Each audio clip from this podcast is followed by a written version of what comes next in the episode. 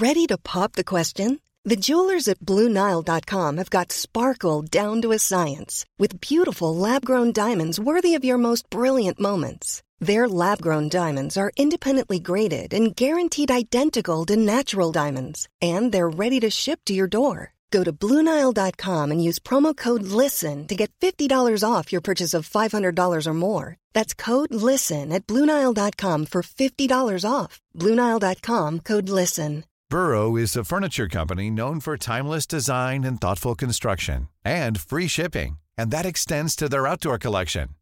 Their outdoor furniture is built to withstand the elements, featuring rust-proof stainless steel hardware, weather-ready teak, and quick-dry foam cushions. For Memorial Day, get 15% off your Burrow purchase at burrow.com slash ACAST and up to 25% off outdoor. That's up to 25% off outdoor furniture at burrow.com slash ACAST.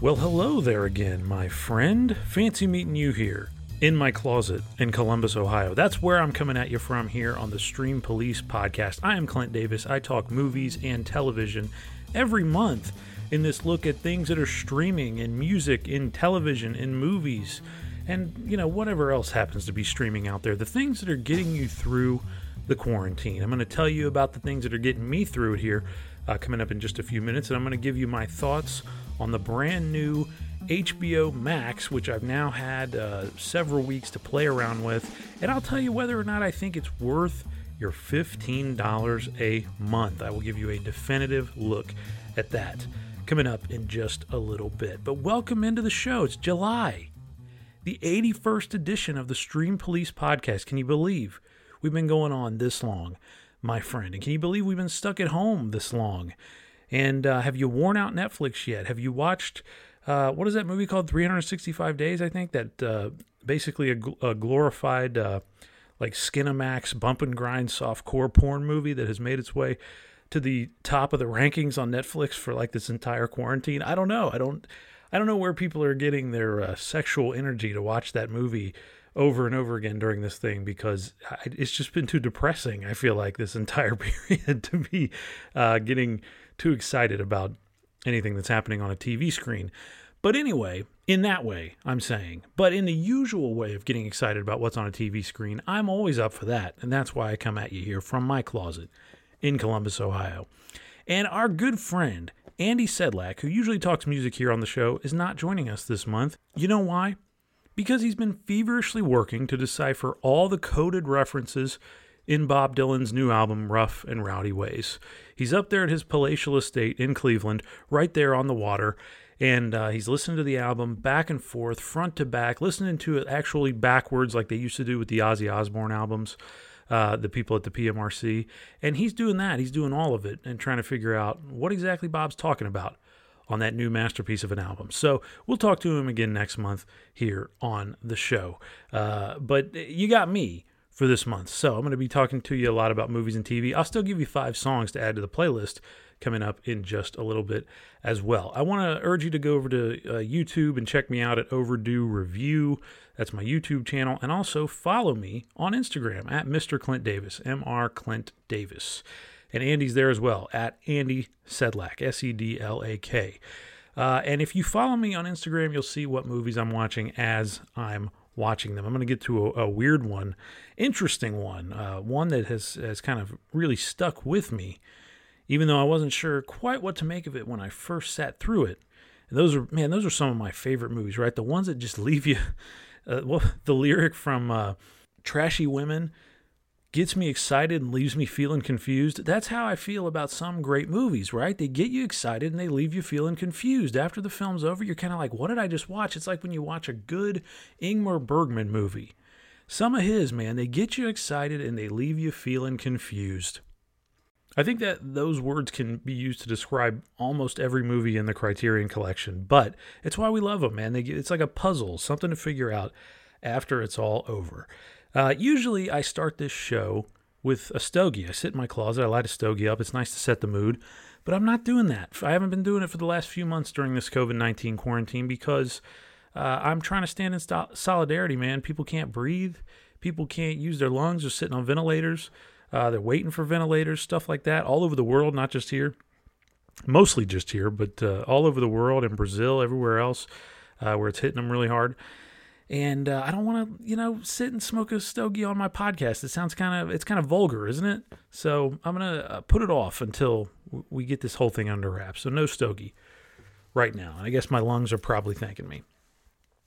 But let's roll right on to another thing that we usually do here on the Stream Police podcast, and that is shine a light on the greatest TV show theme song of all time, for this week, our 53rd entry into the canon of great TV show theme songs. And let me tell you, my friend, there are very few TV shows that could be described as completely unique. Very few. Even the best shows that have ever been written, that have ever been done, they have usually taken cues from something else. And you can kind of harken back and think about other shows and other, you know, things, movies even that have led the way for them and made them even better and have set them up for greatness. But this show that I'm going to talk about, I want to highlight one of the truly unique TV shows to ever make its way onto the air in our monthly look at the best TV show theme songs ever recorded. When I was a kid, let me take you back here to the mid 90s. I was a kid late in my elementary school years. This is about 96, 7, something like that. We lived with my grandparents for a couple years, and I slept in the basement. I had this big room down in the basement, had my bunk bed set up down there, and it was the first time in my life that I'd had my own TV in my room. I had this tiny. My mom still has the TV. It's like a. a she's just got it sitting out in the garage. She doesn't even use it just because she's one of those people that can't get rid of anything. So you know, you never know when you might need a 15-inch television that's weighs 150 pounds and it gets you know, barely better than black and white picture, but I better hang on to it just in case. So anyway, that's what it was. It's a Magnavox like 15 inch diagonal TV, you know, square TV that I used for years. I probably used this thing for, you know, 10 years of watching television and playing video games on it all the time. I mean, it was my formative TV years were spent watching this TV. And so it was the first time I had this TV in my room, and I would lay in bed at night in my bunk bed Usually I would be watching Snick, and if you remember Snick, then you're one of my pals because that was like Nickelodeon's late night. It wasn't even late night; it was like eight, nine p.m. It was like Nickelodeon's prime time block, and it was for teens, right? And it was Snick, I think, because it was on Saturday night, so it was Saturday Night Nick.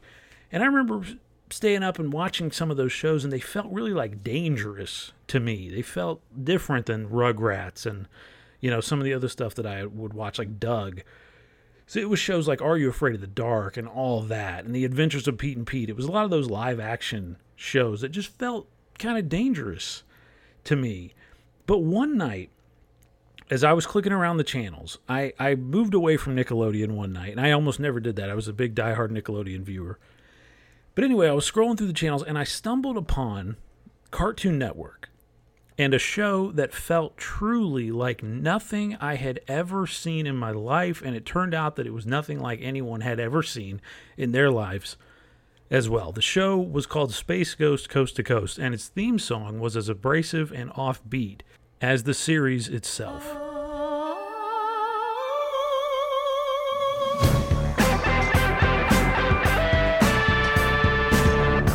Space Ghost Coast to Coast. It debuted in 1994 as the first original series ever produced by Cartoon Network. Did you know that? The channel had simply been a place for its owner, Ted Turner, to show like all the classic cartoons he'd bought the rights for over the years. Because you know, Ted Turner, he's just one of those guys that a great innovator in TV and in cable television, especially. But he was just one of those guys that he bought pretty much everything because he was so crazy rich. So he would buy all the rights to all these Hanna Barbera cartoons and it's like, where am I going to show these? I'm, I'm not going to show them on TBS, you know. So I, will I'll have a cartoon channel. We'll have our own channel. We'll just show all these classic cartoons, and somebody will watch them, and it won't really cost us anything, and we'll just make some ad money. So he didn't want to put any extra money into Cartoon Network. But there were a group of rogue animators and producers there, led by a guy named Mike Lazzo, who came up with a way to do a show that was super cheap and completely unique and would end up laying the groundwork for the tremendous channel that Cartoon Network has become since those days. If you have never seen this show, it's tough to describe, but let me lay it out for you. Space Ghost Coast to Coast was a talk show that saw live action guests having conversations with an animated host, and it was a guy named Space Ghost. He was in space hosting this talk show, sitting at a desk. You know, it looks like Dave Letterman's desk, basically. He's got the blue cards, he's tapping them, but he's animated. The guests are live action, and they're showing up on like a monitor that comes down on the set, and he's talking to them. And Space Ghost is like this dim-witted superhero. He's not a great superhero. He's not a great mind. He's kind of a moron. He's just, you know, really f- like physically fit, and he's got like these bands that he can shoot rays out of, and he will sometimes use them against guests or against the people in, on his show that make him angry. But anyway, he's not like this great hero. He's just kind of, you know, uh, kind of a loser basically in the superhero world, and here he is hosting a late night talk show on Cartoon Network. His band leader is this evil praying mantis named Zorak, and his director is a masked man named Moltar. And both of these guys hate Space Ghost, and he kind of hates them, but they really don't like him very much. Um, and they all three, you know, get into it almost in every single episode. Those characters actually came from this obscure Hanna-Barbera cartoon from 1966 called Space Ghost that Turner owned the rights to. So anyway, Lazzo and his team used the animation from that cartoon to make this show. So what they did was they just took like 20 different poses that Space Ghost used in this 1966 show that only ran for you know a few episodes they took the poses that would work with him doing a talk show and just repurposed them, put them on a new background, and they would just animate his mouth to match the new things being said by the voice actor who's playing Space Ghost now uh, and doing this this talk show. So it was like old animation, but made new again. So super cheap to make. Um, and it would just had the feeling of the animators being in control and it just being guys trying to make themselves laugh.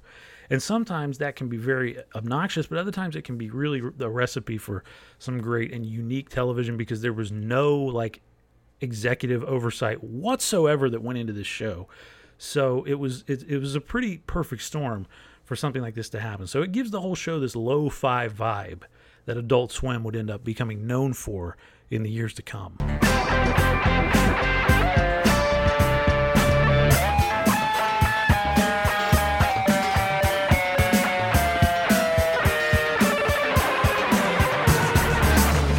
The guests on Space Ghost Coast to Coast ran the gamut. I mean, you had everybody from David Byrne to Hulk Hogan to Metallica to Jon Stewart.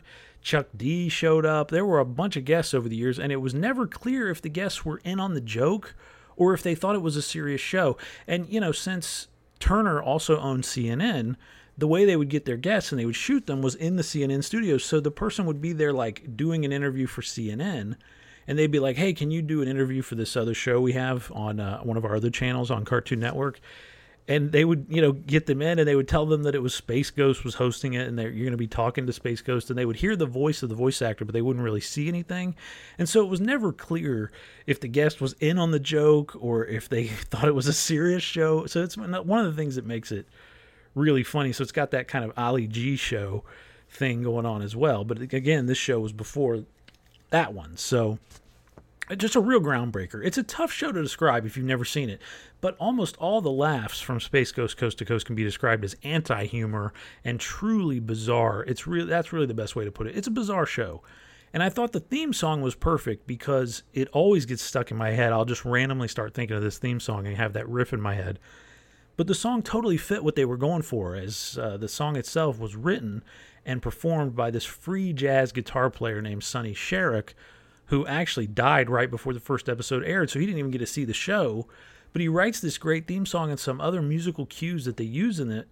And I thought he just nailed it, and especially for a show that he hadn't seen and probably didn't know a ton about.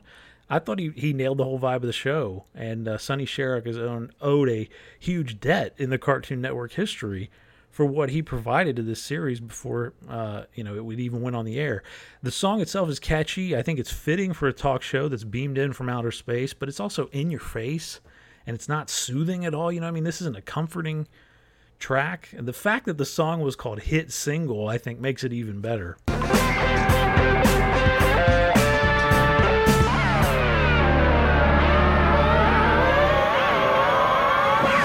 In the end, the series would run for more than 100 episodes across 11 seasons, and the footprints of Space Ghost Coast to Coast can be seen in nearly every single Adult Swim show that would follow, especially shows like Sealab 2021 and The Eric Andre Show.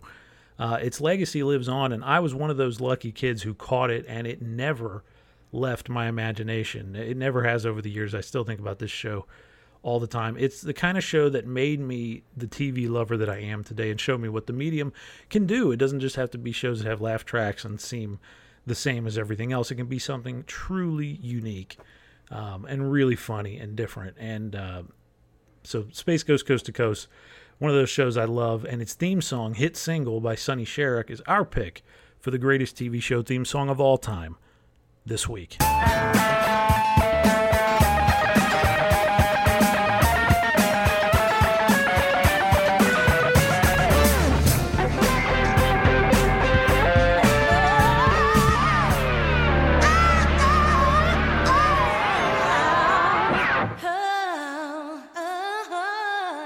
The entire series of Space Ghost right now is streaming on HBO Max, and I've been rewatching it. It's why again I was thinking about it, and I'm like, man, I got to put that theme song in uh, uh, in the show. I got to name it the greatest TV show theme song because it's just it's just a cool tune, man.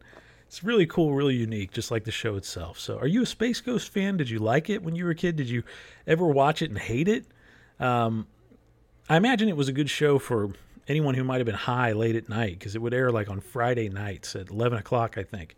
And uh, that that was kind of that's what Adult Swim basically became known for was like stoner comedy, and Space Ghost was where it was all born. I mean, can you imagine Ted Turner ever greenlighting this show? Like he, the one of the squarest dudes in the world, like he would have ever thought this was something that should be on his network. I mean, I, that's why I'm so glad he wasn't running Cartoon Network himself, and that he had somebody he would delegate it to somebody else. Because if he had been running it, there's no way in hell this show would have ever flown, and Adult Swim probably would have never happened either, if that was the case.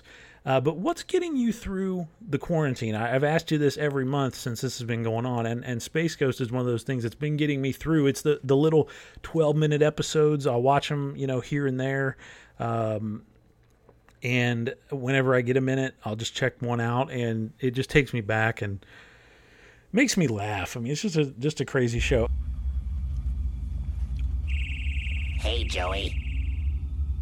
Okay, then. Identify yourselves, Ramones. Hi, I'm Johnny Ramone. And I'm Marky Ramone. And I'm Joey. And I'm CJ. And I'm Zorak Ramone. And I'm Moltar Ramone. They're not really Ramones. Say, fellas, tell us about your new record. Acid Eaters. That's our latest album.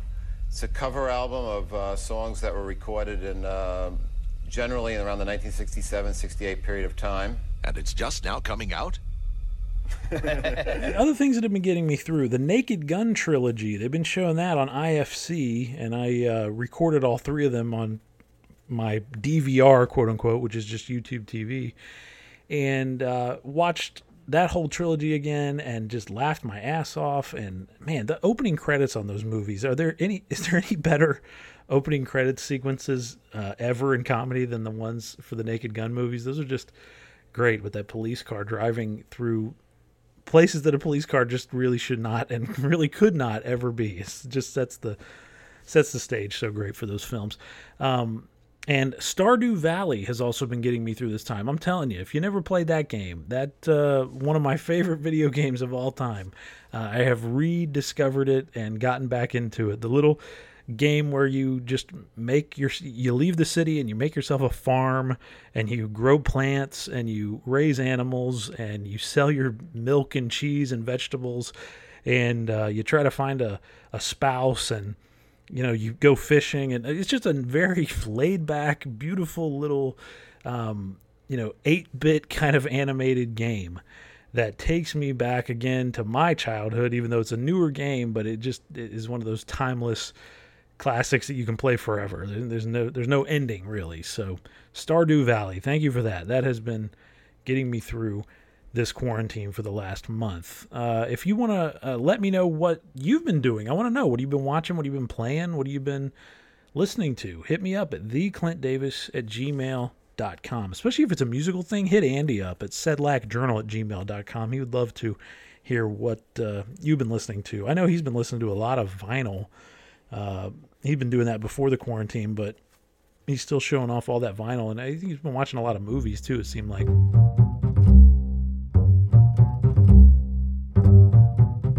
So I wanted to put the spotlight on a show that I just finished um, several weeks ago that I had been watching for a couple years and uh, finally got done with.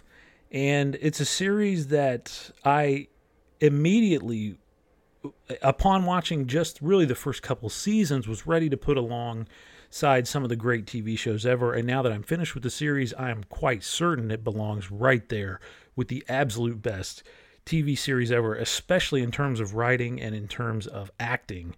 Um, and that is The Americans from FX. And I didn't watch The Americans when it was on. I was watching it, uh, at least I, I wasn't watching it live on FX. I was watching it. Uh, we started it, Beth and I, and my mom actually, we started watching it probably, man, it, maybe it was like three years ago. And then at one point, we took a long break from it because it's one of those shows that I didn't really binge it. Like I don't I don't know that it's really a bingey kind of show because it is a little heavy and and it's very violent and the violence really has consequences. It's one of those shows where the violence weighs on you and it weighs on the characters heavily and that ends up being a big part of the story. Um and it it's just a show where everything weighs on the characters and you see them kind of age and slow down and and get get worn down over time by the things they see and the things they do. But if you don't know anything about this show, it's uh, a fantastic premise. It's about um, it's set in the 1980s, right at kind of the it, when the Cold War has really heated up, and then the show ends up going on. I think the show covers like six or seven years in the lives of the characters. It's, it covers a long span of time. There are some big time jumps uh, it might even be more like 10 years. I can't remember. But basically, it covers like the entire 1980s in the course of six seasons. So it's uh, similar a little bit as far as its time period, its costumes, its music, stuff like that. It's similar to uh, another show I raved about a few episodes ago uh, that I told you you should watch, *Halt and Catch Fire*, which uh, was on AMC at about the same time as *The Americans*. Uh, same time period, but very different setting. Anyway, this show set in the 1980s, and it follows a couple played by Keri Russell and Matthew Rhys, who were born in the Soviet Union and were, you know, heavily trained in uh, the Directorate S program, which was like this, you know, secret program that the Soviets ran uh, in getting their people into America, integrated into America, and get them uh, basically live American lives right alongside other Americans, but uh, you know, be working for the Soviets the entire time. So this couple, they are Soviets, but they've lived in America for like 30 years, and they have two kids together. One of whom is uh, you know late in her teens, and the other one is a little bit younger, uh, kind of in his early teens, uh, late adolescent years. And so they've at this point basically become Americans as far as their lives go, especially on the outside um, and they've you know got different names and all this stuff. Their kids have no idea that they're Russian and that they're doing all this work, but they're doing all this really serious, uh, you know, espionage work and and sending it to the Soviets and working with you know contact people that they have in the United States. And it just so happens that they live right next door to an FBI agent who happened to move in next to them. It wasn't they weren't trying to get close to this guy, and so this guy lives next to them, and uh, Matthew Rhys's character ends up becoming really good friends with him, like best friends with this guy.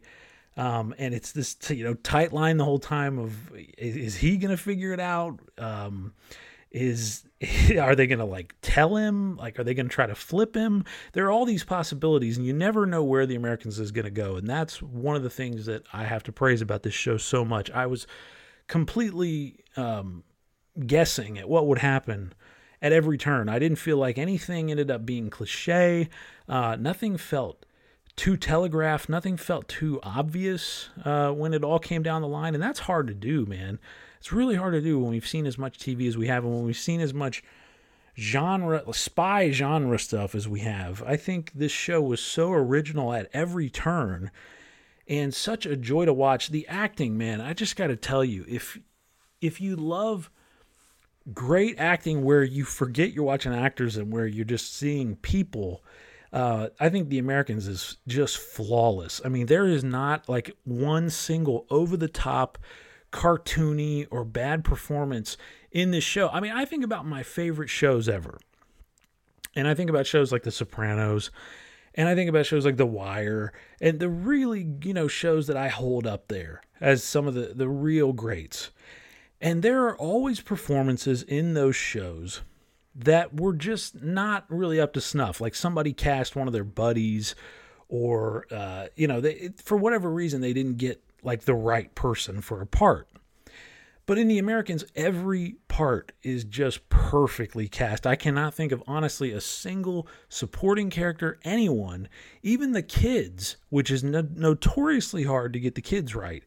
The kids are amazing, and Holly Taylor, who plays their daughter especially, does fantastic work from top to bottom and ends up really becoming the heart and soul of this show uh, by the time it's all said and done. Uh, and Noah Emmerich plays the uh, neighbor, the FBI agent Stan, who ends up, you know, being one of the great characters in the show as well. So it's just a such an interesting series, and it gets so much into, uh, you know, the politics of the time and into Reagan and the rhetoric that he used and how it kind of set up uh, set us up on this path that we're on now, and the the lies, kind of the propaganda that was being spread by the United States against the Soviets, the lies that were being told, but also it doesn't sugarcoat the fact that um, Soviet Russia was a brutal place, very tough place to live, um, not the idyllic place that you know the, the communists had thought they were fighting for. The dedicated members of you know the USSR, the common people who you know had fought so hard in wars and in revolutions to turn the country into a communist state it wasn't what they had hoped for. And you still had people at the top who were hogging everything. And it, the show gets into that because we do spend a lot of time in the USSR as well with other characters who were there and they get into the corruption that was happening at the time over there. So there's just it, it plays both sides really well. And it I think it kind of cover it gets into everything. It doesn't just lightly glance across stuff. When the Americans decides to turn its uh, eye into something it, it really digs deep, and, and a lot of the credit on this show I think goes to Joe Weisberg, and he was the guy who created the show, and and this is one of those instances where it's it feels real because he was involved in it. This is a guy who worked at the CIA. So he worked for the CIA at the time that this was, you know, that the show is set and basically wrote things that he saw that I, I, mean, I guess he took notes on, thought were interesting. I'm sure he didn't see it all happen, but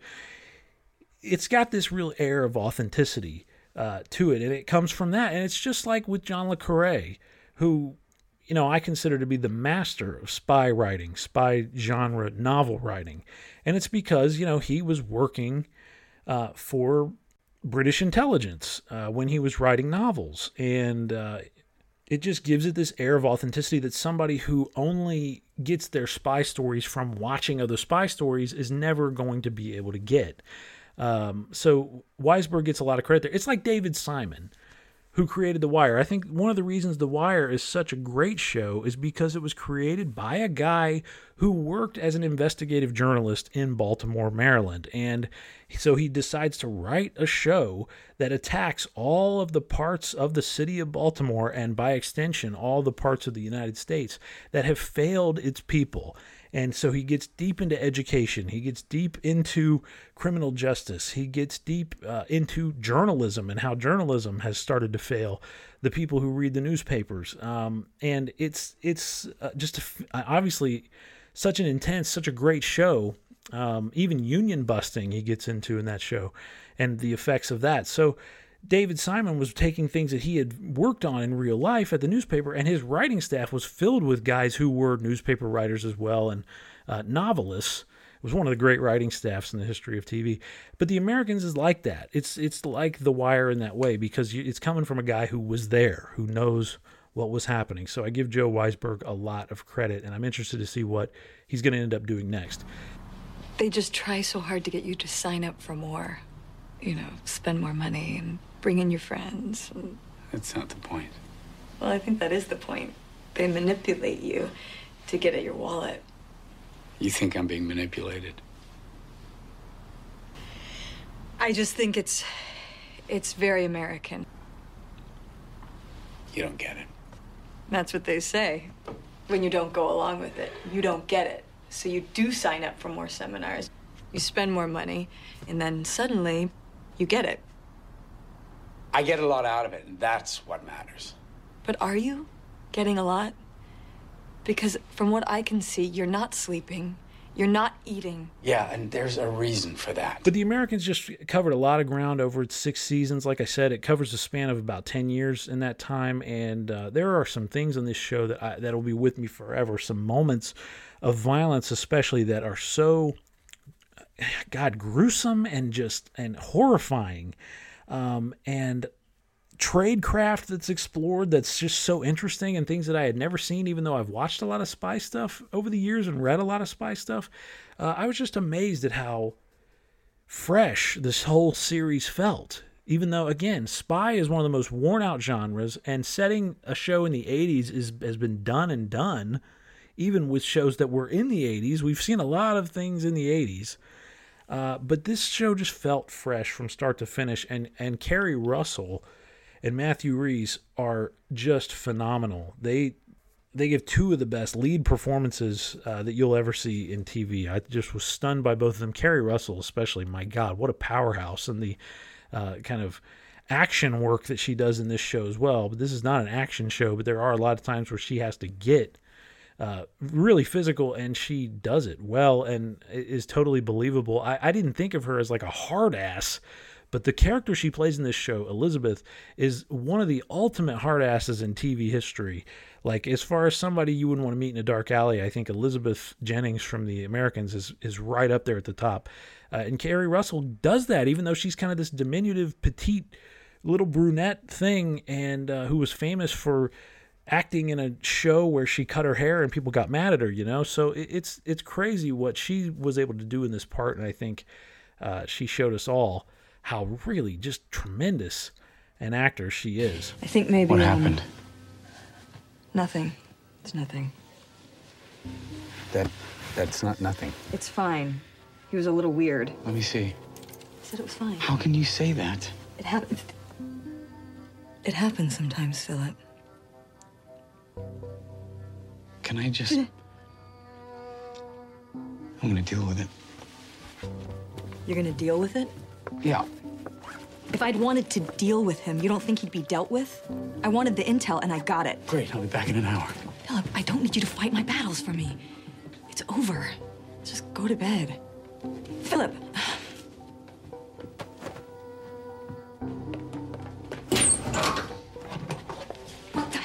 Wrong with you?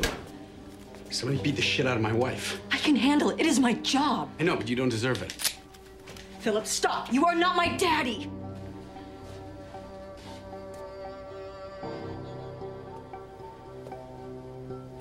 No, I'm not your daddy.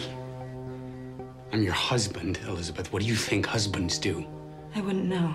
The guest actors will make you salivate as well. You got Margot Martindale showing up through most of the series. Uh, Frank Langella shows up for a long while. Dylan Baker does a hell of a kind of season stretch on this series. Uh, Julia Garner shows up for a while and does great work again.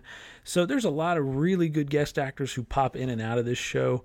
Um, and it's just from top to bottom a fantastic series. I loved every moment of it. When I gave you my rankings of the 10 best shows, my 10 favorite shows of the 2010s, I had The Americans at number two.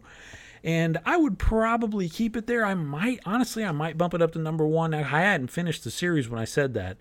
Um, but it would probably still be number two. I just I thought that uh, the leftovers was just too original and too intriguing to keep it anywhere but number one. But The Americans is right there, and The Americans is immediately right there at the top of the list of my favorite TV shows ever done. I, I think some of the moments uh, that the ways that they used the soundtrack, especially, were just brilliant. Um, and I was just blown away by this show from start to finish. It, it's uh, it's a must watch. I would tell you if you're into serious dramatic television and especially if you're into spy stuff at all, you got to watch The Americans. But even if you're not, it's uh, just great drama, really, uh, from top to bottom. So The Americans ran from 2013 to 2018, six seasons on FX. Amazing show. Uh, and it was great all the way through. I think the finale was fantastic, and uh, it, there was never a misstep. I, I, don't have any. There aren't any parts or episodes of this show that I think back on and go, eh, "I would have changed this. I would have changed that," um, which is again something you can't say about many shows. So, congrats to Joe Weisberg and Keri Russell, and Matthew Rhys, and Noah Emmerich. And the great work they did on The Americans. The show is streaming now on Amazon Prime Video. That's where I watched it, and I recommend you watch it as well. What do you mean? Look, I can tell something's wrong. Okay, I'm good with these things. What things? Knowing when somebody's not telling me something. I'm your friend. Okay, we're like best friends. Okay? Something's up with you.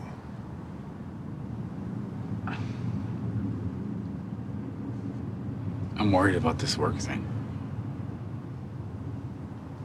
Okay. Okay. But it feels like more than that. You know, I used to ask myself, why is this guy and his wife coming home at three, four in the morning? How hard can they possibly work? What's what's driving them? And even now, I, I see you and I wonder what is going on with him. I see your stress level I just. I say this to you as a friend, okay? Are you involved with something? All right, I'm going to take a breather for just a second, take a drink of some water here, let you listen to this little jazzy tune here. And then we'll come back. I'm going to give you five songs to add to the, the Spotify playlist, the never ending Spotify playlist. I'm going to tell you about HBO Max and what I thought of it. And I'm going to give you the best thing I watched this month and some more streaming recommendations on Netflix, Amazon, Hulu, and HBO Max. That's all coming up here on the Stream Police podcast.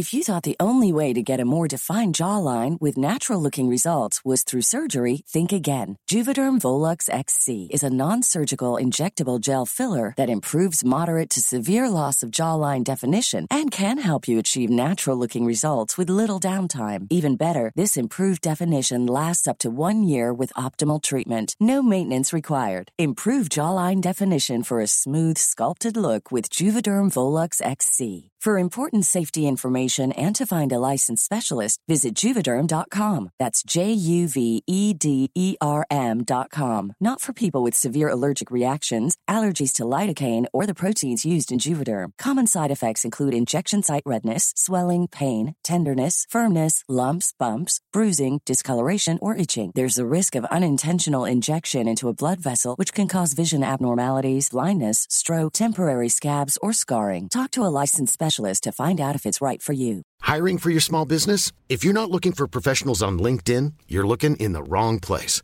That's like looking for your car keys in a fish tank.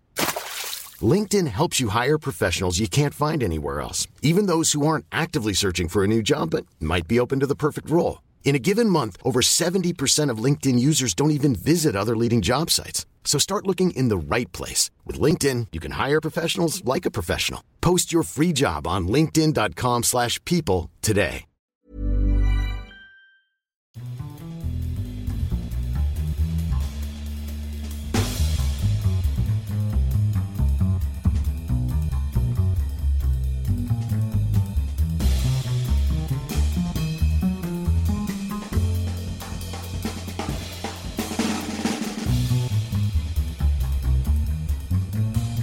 All right, all right. I'm back, my friend. Clint Davis sitting in my closet in Columbus, Ohio, talking to you about movies and television here every month on the Stream Police. Like I said, uh, our man Andy Sedlak, who usually talks about music in this part of the show, will be back with us next month. I'm not going to go on a long diatribe about music here. That's Andy's job. But I do want to add five more songs to the playlist because this thing is never ending. We can't just not add five songs. So I'm going to give them to you right here. Let me start you off with one by 50 Cent in what I think was probably the zenith of his entire career and maybe the zenith of 2000s rap. And this is a track off of his album Get Rich or Die Trying, which is still just top to bottom one of the best rap albums you'll ever hear. And the song is Many Men Wish Death. Better watch how you talk when you talk about me. Cause I'll come and take your life away. Many men, many, many, many, many men wish death on me, Lord. I don't cry no more. Don't look to the sky no more. Have mercy on me. These pussy niggas put money on my head. Gone, get your refund, motherfucker. I ain't dead. It just doesn't get a whole lot better than that, does it? Come on. 50 was like the ultimate badass uh, back then in the uh, early 2000s.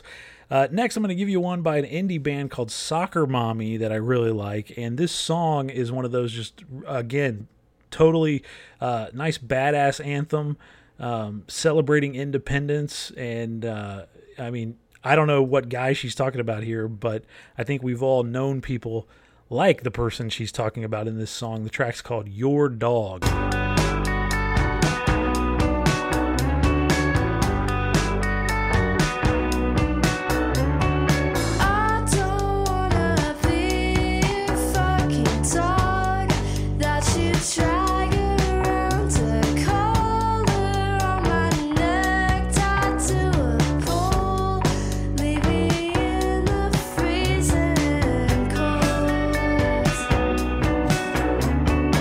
Right, in the early 1990s, Dr. Dre, I don't know if you've heard of him, came out with an album called The Chronic, which uh, is just still a soundscape uh, that few have ever matched in rap. It's just one of the best sounding albums ever. And my favorite track on that entire album is this one.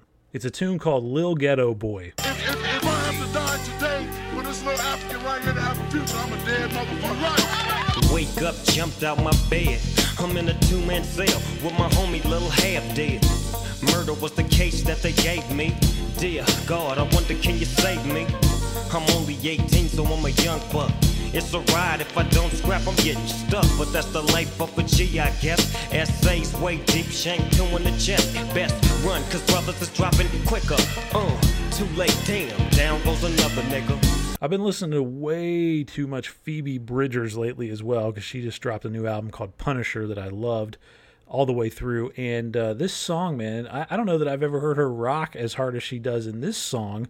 Um, which just the the lyrics are totally they don't match at all the feeling of the tune. The, the, the feelings like this headbanging, really feel good, turn it up, put the windows down kind of track, and then you listen to the lyrics and it's about as she usually writes.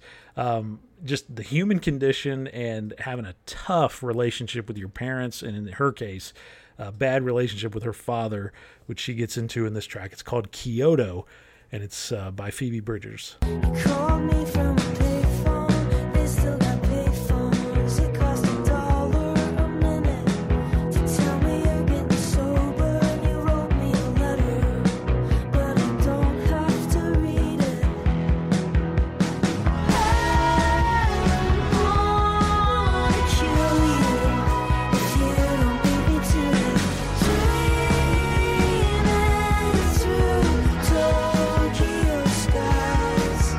Finally, I'm going to switch gears and go to the heart of Nashville now and give you something from the late, great George Jones. Uh, Waylon Jennings once said that this song might be the best song you'll ever hear in your entire life. Then he also said, but then again, it might not be. I don't know if it's the best song ever, but man, it's one of those that I cannot do anything but turn all the way up and sing along with every single word uh, every time it comes on. It might be the greatest drinking song ever. It's called The King Is Gone and So Are You. The conversation finally turned to women. But they said they didn't get around too much. Elvis said find them young, and Fred said old fashioned girls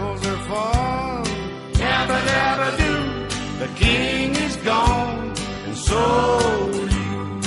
There you go, five tracks Uh, I hope they meet your seal of approval, Mr. Sedlak. But if you want to check out the playlist, go on to Spotify and search Stream Police Podcast. You'll find the podcast there. You can subscribe to it right on Spotify if you like to listen to your podcast that way. But you can also find the playlist right there on Spotify as well. And it's just getting fatter and fatter as the months roll on. Kind of like me, uh, your humble narrator.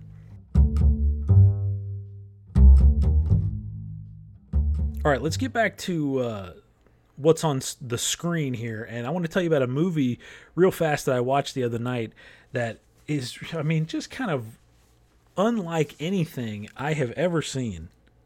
I told you earlier that Space Ghost Coast to Coast blew my mind because it was just kind of beyond comparison. And this movie is kind of beyond comparison as well. The film is called The Killing of a Chinese Bookie.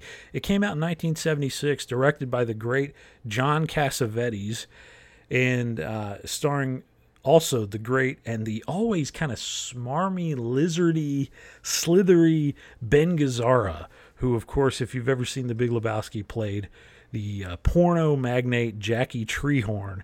And I almost feel like this character from The Killing of a Chinese Bookie probably inspired the Coen brothers to write the part of Jackie Treehorn because in this movie in that more in that movie he was like a sleazy porn director. In this movie he's a sleazy strip club owner.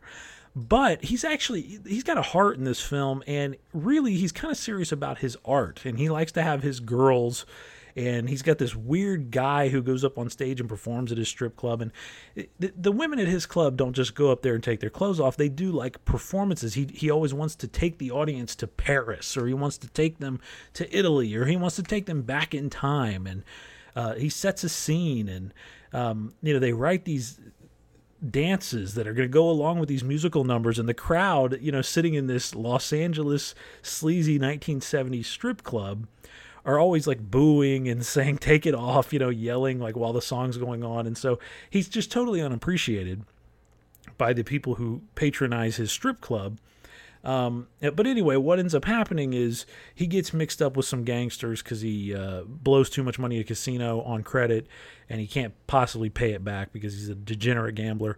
And so they end up asking him to kill uh, a Chinese bookie in order to pay his debt down. And things just get more interesting from there because this is a guy who's not he's not a killer. I mean he was in the war he was in korea uh, 20 years before this but uh, this isn't a guy who goes around killing people. I mean he's kind of a sensitive soul.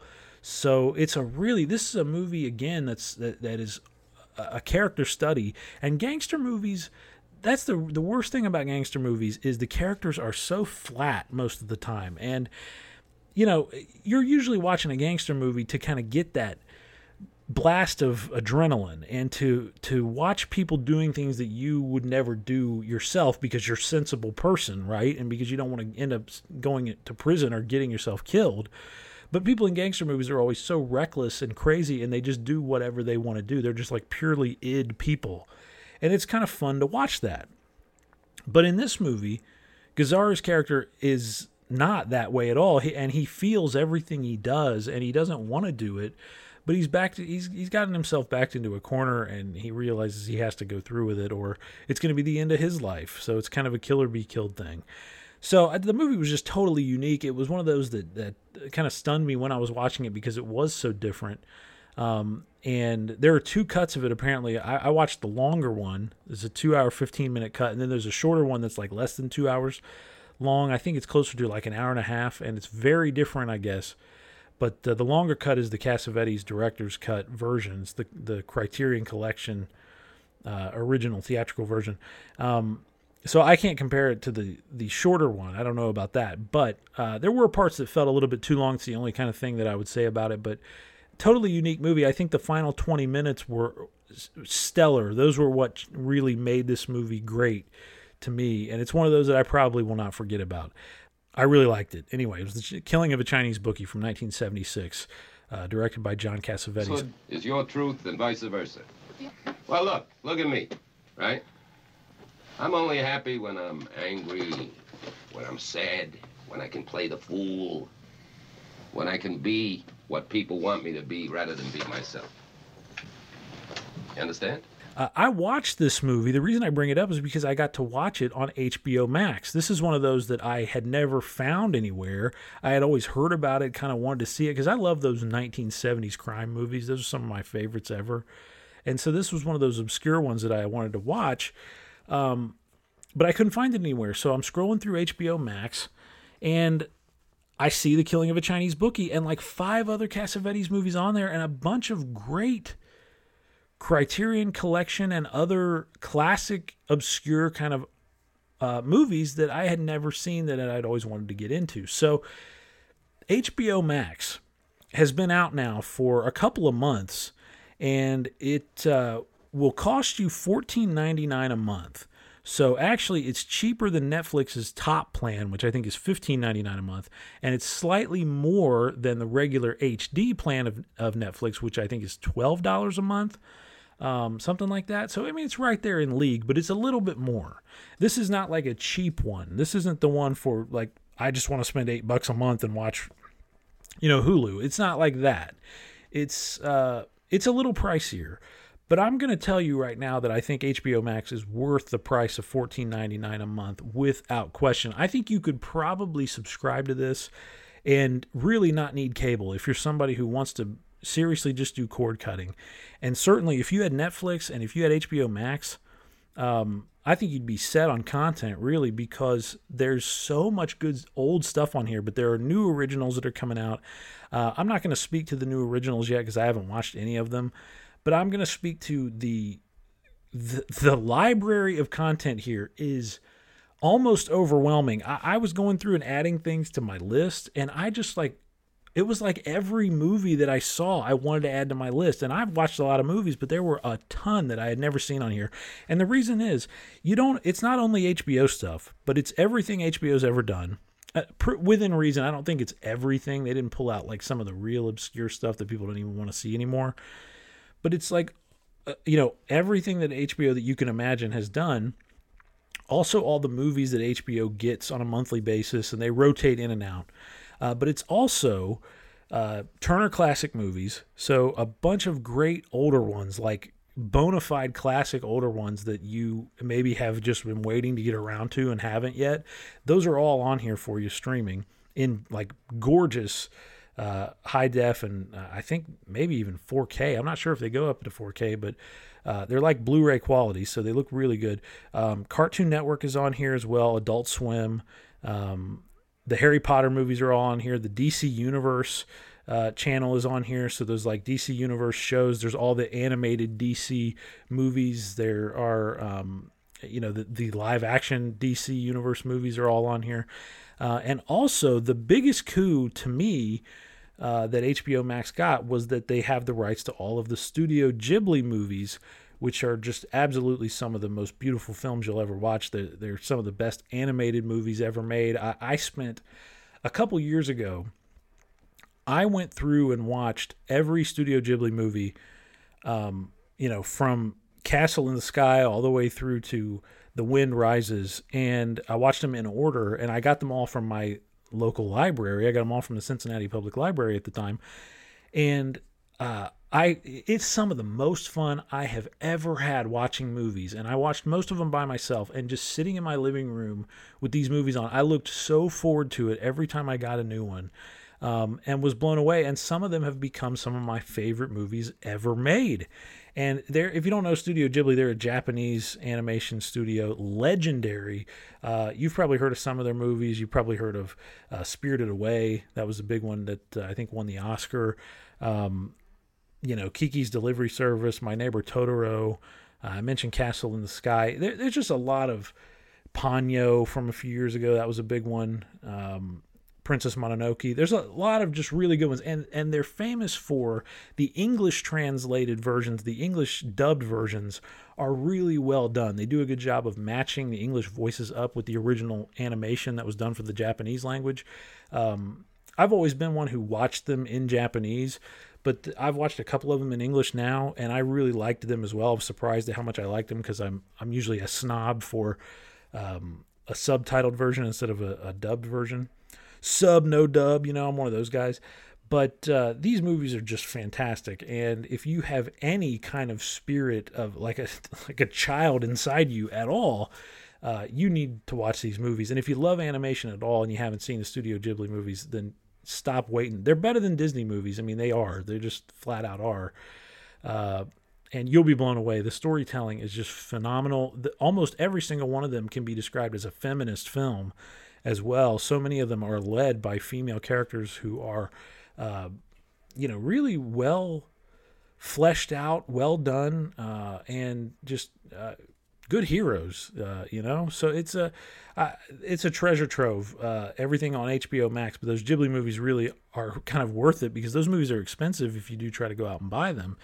Um, but I thought HBO Max was great. And then I, I, didn't even touch on like all of South Park is on there, all of Friends is on there. So they've got all these like really huge, big time uh, shows and movies that people want to watch. They've got, of course, the all the classic HBO originals like Six Feet Under and The Sopranos and The Wire and the, the Larry Sanders Show and Mr. Show and so many great old HBO shows that maybe you didn't get around to, and, and the newer ones like Insecure and Succession.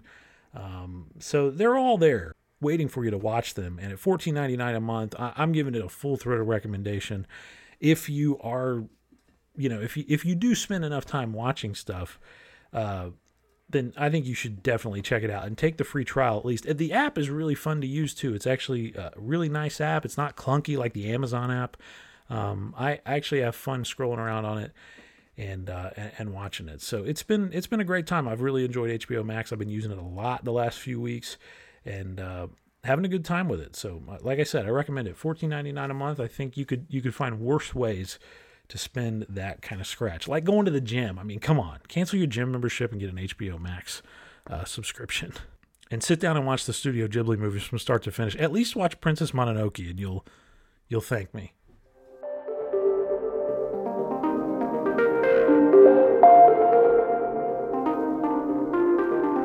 Okay, let me tell you about the best thing that I watched this month. And believe it or not, it was not uh, The Killing of a Chinese Bookie, even though that was very good. The movie uh, that was the best one I watched this month was a film called Leave No Trace from 2018. This was uh, directed and written by Debra Granik, who did Winter's Bone a few years ago, the movie that kind of launched Jennifer Lawrence and got her her first Oscar nomination. And that movie was set in Appalachia, I think.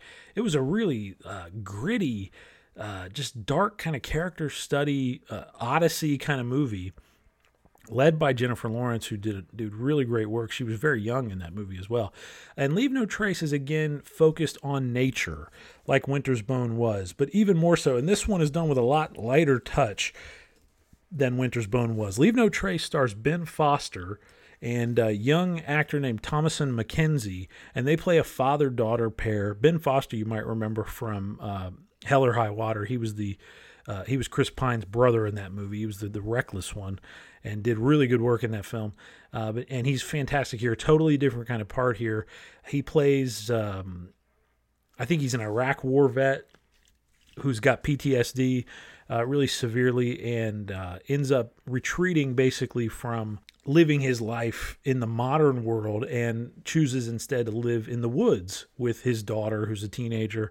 Uh, and he's kind of raised her out there, and he, they live in a, a, public park in Seattle, and uh, they have to hide from rangers and they have to hide from hikers, and because it's illegal to do it, uh, and of course they in, end up getting caught, and uh, kind of they, they have to the, the government tries to assimilate them into like a normal life, quote unquote uh, and things don't really go that well. So it's a it's a really interesting character piece uh, with a lot of beautiful scenery. Um, great cinematography and just touching performances.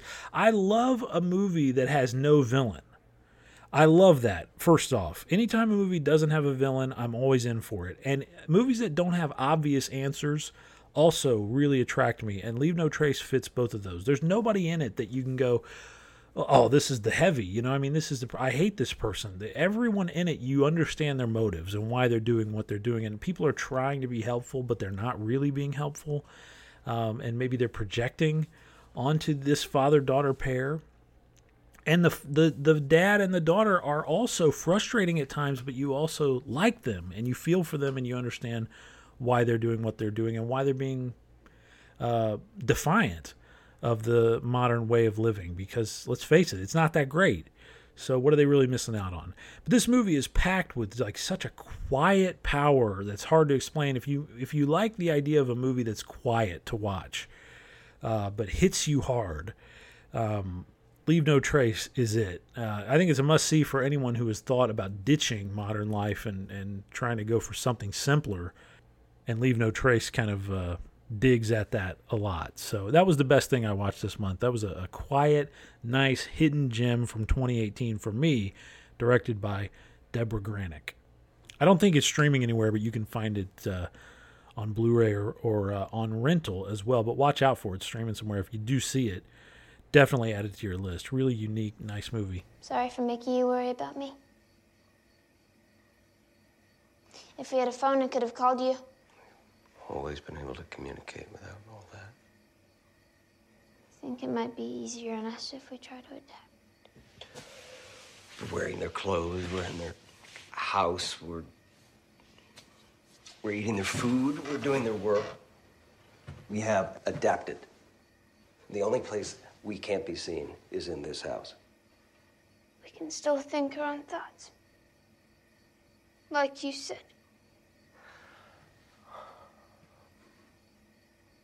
What if the kids at school think I'm strange?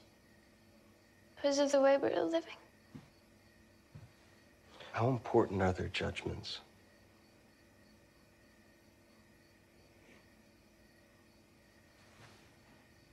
Guess I'll find out.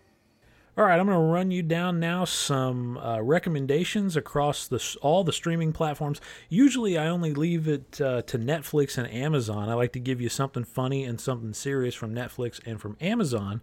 But I'm going to start adding in Hulu and HBO Max as well because I don't want to just focus on Netflix and Amazon. I mean, Hulu's legit, HBO Max is legit, as I told you. Um, and a lot of people have those, so I don't want to leave those out. And Hulu used to not be really big on movies, but now Hulu's got a got really good movie selection every single month. I think it rivals Netflix in that way. Amazon was killing it for a long time in adding new movies that uh, were really good every month, but they've kind of slowed down a little bit. And actually, Netflix has stepped their game up recently as well. I wonder if Disney Plus and HBO Max have anything to do with that at all. Hmm. So anyway, Netflix, something funny for you. What else could be funnier than 1980s Airplane? I mean, it's always in the discussion of the funniest movies ever made, and there's a reason for that. If you've never seen it, it's timeless, still funny, and it's got the greatest uh, cameo in the history of cameos when Kareem Abdul-Jabbar shows up. Uh, and he's one of the co-pilots on the airplane. Just a brilliant, brilliant movie full of of completely earnest performances that would be would fit right in in any drama, um, disaster drama about an airplane that was going down, uh, and that's kind of the whole point of why they were cast in this film. That's on Netflix right now. Something serious for you from 1999. It is Sleepy Hollow with Johnny Depp and Christina Ricci uh, and Christopher Walken as the Headless Horseman. Totally creepy. This one uh, is still underrated to me. I, it's one of my favorite horror movies ever made, and I gave it a glowing review on Overdue Review years ago. I think visually it's so unique. It's one of Tim Burton's, directed by Tim Burton, one of his absolute best. Tim Burton can be on autopilot a lot of times, but Sleepy Hollow, uh, I think, was a, real passion project for him, and it showed. It's just a gorgeous movie, um, and Depp is really good in it too, and uh, so is Christina Ricci. She's just kind of magnetic in this movie. On Amazon for you, something funny. I don't know how funny it is. It's more like uplifting, but it's definitely a nice movie to watch. 1984 is The Natural, with one of the great scores ever put to film uh, done by the great Randy Newman. Um, I was blown away by The Natural. I watched it for the first time last year. Wasn't really, uh, I didn't really know what to expect. I knew things about the movie, but it kind of stayed away from it. I thought it was kind of uh, had a rep, um, reputation for being cheesy, but it was not cheesy at all. I loved it from start to finish. I thought it was a beautiful uh, movie, nice tribute to baseball in the best way, uh, but also a really good character story. Uh, something serious on Amazon Video right now Rabbit Hole from 2010. This is a really serious one. This is like a stage play put to film. Um, and it's it's kind of a, a precursor to me to Manchester by the Sea. If you uh, ever saw Manchester by the Sea and if you liked it, you should check out Rabbit Hole. This one stars Nicole Kidman and Aaron Eckhart uh, in the lead roles. And it's just a very adult drama. I mean that in the best way possible. All right, on Hulu, something funny for you from 1995, The American President. Beth and I just watched this one. We rewatched it the other day. I hadn't seen it in I don't know how long, probably seven, eight years. Um, and we've been watching The West Wing, so I was like, I got to go back and watch, rewatch the Aaron Sorkin greatest hits. And he wrote, and uh, The American President was produced right before The West Wing came out. Um, and you can see a lot of things that happened in The West Wing were kind of probably things that were left out of The American President because they have a lot of similarities in them. Uh, but I think The American President is a tremendous movie. I forgot how good it was. Just a uh, it's it's a masterclass in pacing. You hear a lot of people talk about pacing of movies, and for a long time, I wasn't sure what that meant when I was younger, and I would hear that. But The American President is the kind of movie I would point to and say, "This is what good pacing is." It it just zips by, and there's never a time where you're looking at the clock and you're wondering uh, what's going on, and it just flies by. And Rob Reiner, I mean, he's one of the great directors of all time. Uh, and this one was right there with some of his absolute best. And it's one of Sorkin's best scripts for sure. And Michael Douglas as the president. Come on, I'd vote for him. So there you go. Uh, the American President. That is on Hulu right now. Something serious for you on Hulu. How about 1995's Casino? One of Scorsese's absolute best. For years, I always said I thought it was better than Goodfellas. I'm not sure about that anymore. Uh, but I still do love Casino. It's one of those that's three hours long, but I watch it every time I see it on anywhere. I will sit through the whole thing, um, and I try to you know rewatch it like every year or two. And uh, I I almost know it word for word. It's got some of my favorite lines ever uttered, especially from Joe Pesci. He says some of the best things ever in a movie uh, in Casino. It's just uh, one of his great all time tough guy roles. Uh, and and De Niro's tremendous as well. And Don Rickles is really good in this movie. The uh, Casino is just is stellar if you've never seen it. It's like Goodfellas but set back in 1960s Las Vegas. It's a really good movie. It may have the most narration, the most voiceover narration ever recorded for any movie. I don't know what the record for that is, but Casino's right there. It's like nonstop narration for three hours. It's crazy. It's so fast. This movie's really fast paced uh, as well. So that that one's on Hulu for you also. Uh, and finally on HBO Max, something funny for you. I told you before I mentioned it when I was talking about the Studio Ghibli movies, Kiki's Delivery Service. My favorite of all the Ghibli movies just because it is a breeze to watch. It's a blast. It's it's got a great lead character. Um, it's got a cool story, awesome music. Uh, beautiful animation, just gorgeous, and it's just set in a kind of a fun world that I would like to be in. You know what I mean? What's better than those movies where the characters are people you'd like to hang out with? And I would love to hang out with Kiki and Jiji. They're two of my favorite uh, characters in the history of movies. So Kiki's Delivery Service, one of my absolute all-time favorites, streaming now on HBO Max. Do yourself a favor, turn it on and let yourself smile and watch this movie. It's it's a it's a classic. Crank it up when the opening credits come on too because it's one of my favorite opening credit sequences ever.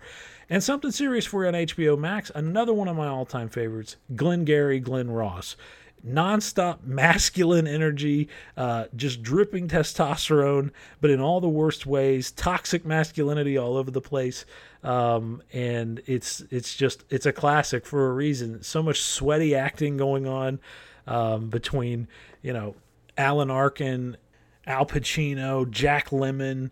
Uh, even you know the canceled Kevin Spacey is in here doing some nice work. Ed Harris. It's uh, it's just Glengarry Glen Ross is talk about a movie that I quote all the time, full of some of the greatest lines ever put to film. Alec Baldwin, of course, with his one scene, entire movie stealing performance. Um, it's David Mamet, and it's David Mamet to the core. I mean, this is when you talk about Mamet's writing, you, are talking about Glengarry Glen Ross. So it's uh, a bunch of hacky salesmen trying to get themselves a Cadillac or a set of steak knives, but trying not to get fired by winning the uh, monthly sales contest at the uh, the little shitty office that they work out of. So, just a, a classic movie, one of those I can put on any time and get my uh, get my adrenaline going all the way to the top. It's streaming right now on HBO Max, and I totally urge you to check it out. You, Williamson, I'm talking to you, shithead. You just cost me $6,000. $6,000 and one Cadillac. That's right. What are you going to do about it? What are you going to do about it, asshole? You're fucking shit. Where did you learn your trade, you stupid fucking cunt, you idiot? Whoever told you that you could work with men? All right, that's going to do it for this edition of the Stream Police podcast. I hope you enjoyed it. I know I had a good time sitting here in my closet talking to you about movies and TV. Hell, I'd do it for free. In fact, I do every single month right here on the show. Uh, we will uh, hear from our good friend Andy Sedlak next time here on the show. I'll be back again as well. If you want to uh, reach out to me, hit me at theclintdavis at gmail.com. T H E Clint Davis at gmail.com. And you can reach out to Andy with uh, music related stuff at Sedlak Journal at gmail.com. And don't forget to follow us on Instagram. I'm at Mr. Clint Davis. He's at Andy Sedlak. I'll talk to you in a month, my friend. Until then, stay safe, wear a mask, and stream on. I don't care whose nephew you are, who you know, whose dick you're sucking on, you're going out. I swear to you, you're going. Let's get this done.